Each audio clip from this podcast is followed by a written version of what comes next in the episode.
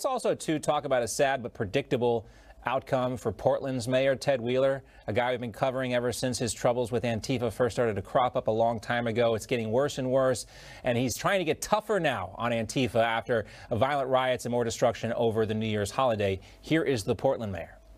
My good faith efforts at de escalation have been met with ongoing violence and even scorn from radical Antifa and anarchists.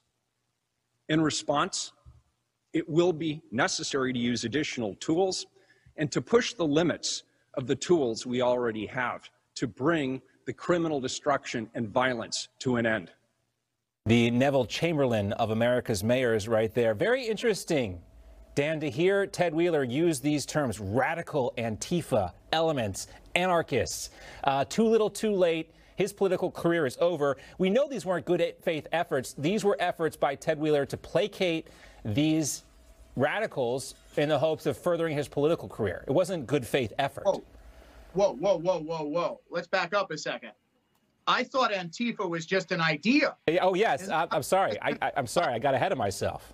Why is Portland's mayor taking all these precautions against an idea? You're absolutely right, John. This is far too little, far too late, and he's suffering the same fate as Ari's mayor, Jenny Durkan, is suffering that finally, when you placate the crazies for too long in the hopes that the monster will eat you last, the monster still does eat you. So, politically speaking, Ted Wheeler is a dead man walking because he just can't control the monster that over the summer he and Durkan and other mayors across the country unleashed.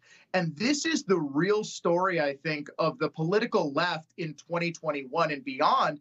And that is the clear yep. dichotomy between your standard issue liberal progressive crazy and the true violent Antifa crazies that threaten to consume them. Yeah, and when they say the quiet part out loud, Democrats, they actually admit this. And if there were yeah. a post-mortem on the 2020 election for Democrats, Ari, this is the lesson. You use this type of language when you first start having a problem with these elements in your community, in your city. You don't wait until after the fact to finally call them what they are, radical Antifa anarchists. 100%. This reminds me of the movie The Dark Knight, the Batman movie, when they let the Joker loose and then he goes completely crazy. And even the mobsters are saying, hey, this was a bad idea. The Democrats used Antifa and the radical left to sow discontent, to riots, unrest, all this to make it look like it was somehow Donald Trump's fault. And they enabled this. Now they're trying to put the clown back in the box and they can't really do it. Things are only escalating. We had a weekend of riots and unrest and stopping freeway traffic here in Seattle over New Year's. Don't these people have better things to do? No, apparently not. They have nothing else to do. This isn't their their entire life. They want to tear it all down. I, I'm, Ari, I'm sorry you always have to you know, be our kind of canary in the coal mine, our eyes and ears on this stuff. I like how I got your uh, podcast in there. A little plug for you there, Ari. I appreciate it as always. Uh, oh, Ari, and, Ari and Dan, great to see you both. Happy New Year again to you guys. We'll see you again next Monday. Absolutely. Happy New Year. All right. Today's episode is sponsored by shopremoteoffice.com for all your digital backdrop needs. When you're sick, if you just want to have something more professional looking, if you want to be on the go and not have anybody know where to where you are, you just go over to shopremoteoffice.com. They have everything you need for the best digital backdrop. Enter the code Ari Hoffman, that's my name, A R I H O F F M A N at checkout and get 10% off at shopremoteoffice.com. Those professional backdrops you see behind me when I'm on the news and stuff, they're all fake. So, my friends at Digital, I'm sorry, at Shop Remote Office hooked me up with a digital backdrop. It's amazing. I use them all the time. So, remember to visit shopremoteoffice.com. Well, this is what we call the pivot. A bunch of you have reached out and said, you know, you're watching from other cities, you're watching from other parts of the country you're watching from other parts of the world. Could we do more stuff that shows how the problems you're having are spreading across the country? And I thought that was a brilliant idea. You know, my friend Steve Murch actually cautioned me when I first started this podcast. He says Seattle is just going to start sounding like a broken record after a while, and he was right. Things spread to Washington state. So we're reporting the same stories again and again and again. But we really need to be paying attention to what's happening in other parts of the country. For example, in Philadelphia, when they were having a whole fight over injection sites, we should have been paying more attention because Seattle and other cities were filing amicus briefs to be part of that lawsuit to legalize injection sites so they could bring it to their city. So, Canary in a Coal Mine is now going to be looking at what's going on across the country and showing you how this is applicable to all of us. We're going to be covering a lot of national stories, but don't worry. I'll still have all the Seattle and Washington state insanity for you because I know you're all looking forward to finding out where I found out that Governor Jay Inslee went for Thanksgiving when he told all of us to be home. Yes, don't worry. That story is coming out this week. I got a whole lot more on the Seattle front. And we'll cover Seattle, we'll cover Washington State, but we're going to cover the broader picture of what's happening across the country as this stuff spreads to be the true canary in a coal mine for the entire country. My prediction for 2021 it's not going to get better just because a calendar changes. It's not going to get better just because a ball drops. It's not going to get better just because a clock clicked over to the next day. Hasn't done that so far. Remember, this is the nine month anniversary of two weeks to flatten the curve. Yeah, that hasn't happened. They keep saying it's going to get better, it's going to get better. No.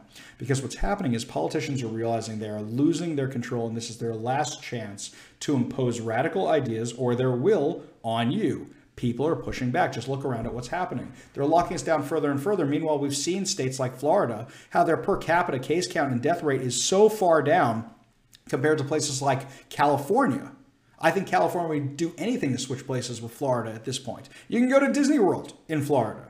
You're much better off. And meanwhile, these states that are locking down or locking down are destroying businesses. The suicide rates are going through the roof. The teen and child suicide rates are going through the roof. Alcohol, substance abuse, it's all going sky high. And yet we find out today, this was interesting, that in the last week of 2020, the flu has apparently disappeared. There's almost no flu counts. Do you think maybe it's because people are calling so freaked out, worried about the virus, and people are saying, yep, you have all the symptoms, just stay home in quarantine? They're not checking them for the seasonal flu. They were so worried about this thing called a twindemic, which meant you had two things at one time. You had the seasonal flu kicking in with the coronavirus. Do you think maybe a lot of these cases are miscategorized? We know it's happening with deaths. We know that in Washington state, 13 to 20% of the deaths are miscategorized, and that people died of other things. They had COVID first, and then they died of a gunshot later they're still counting those as COVID deaths. The case count is inflated, and they always have comorbidities. They forget to list the comorbidities sometimes where a person died of this horrible thing like cancer or something, and they also had COVID.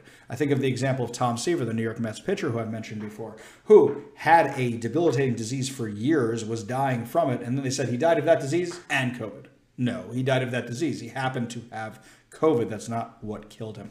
But anyway, going forward, yes, COVID is still going to be something we're going to talk about, coronavirus, but I'm a little confused about something. When did it be okay to say it came from Wuhan again?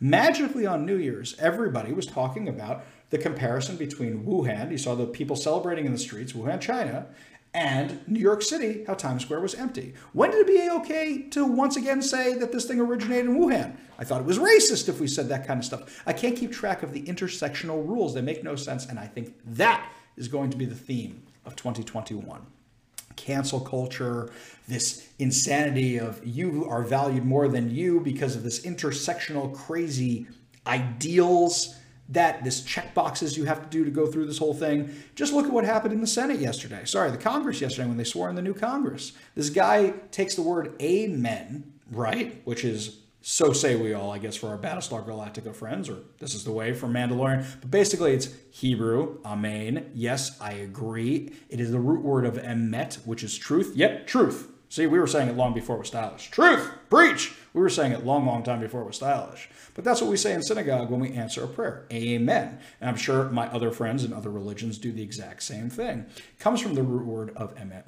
which is truth.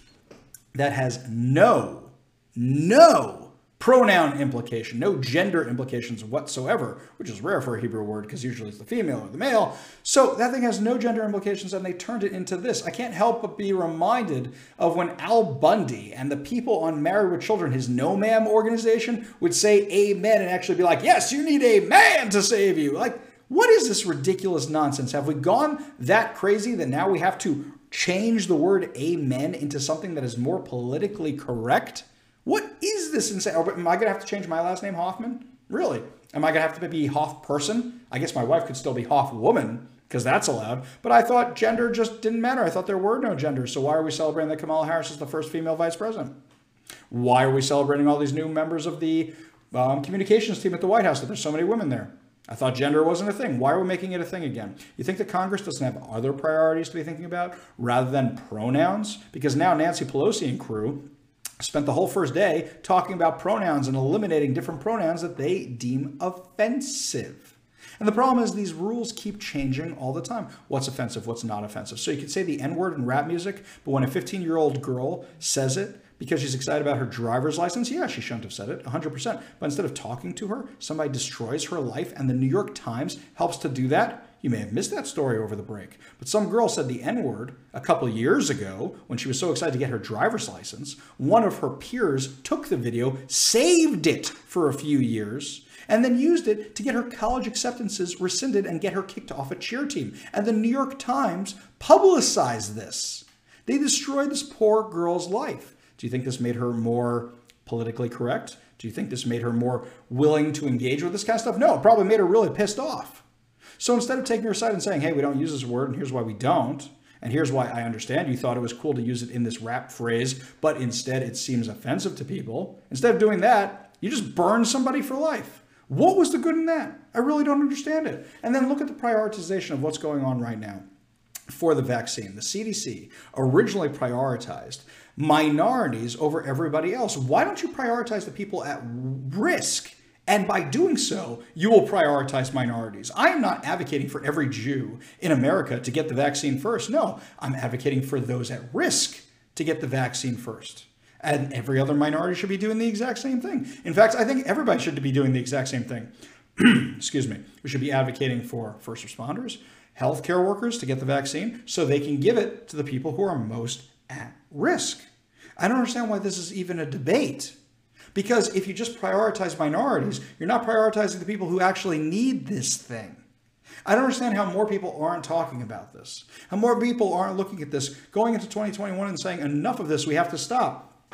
The double standard is killing me. Look what's happening now that a bunch of Trump supporters want to go protest in Washington, D.C. They're putting in a gun ban and they're bringing in the National Guard. Why didn't they do that for Antifa?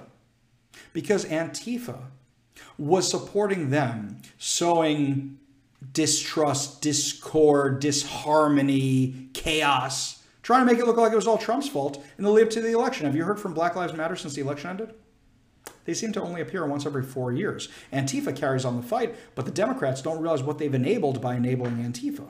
Even Mayor Ted Wheeler in Portland is now saying we need to do something about Antifa. I thought Antifa was just an idea. Thought didn't really exist. After 100 plus nights of riots, now you're going to decide to do something about it? It's not just in Seattle, it's not just in Portland. These guys are all over the country because they let the clown out of the box.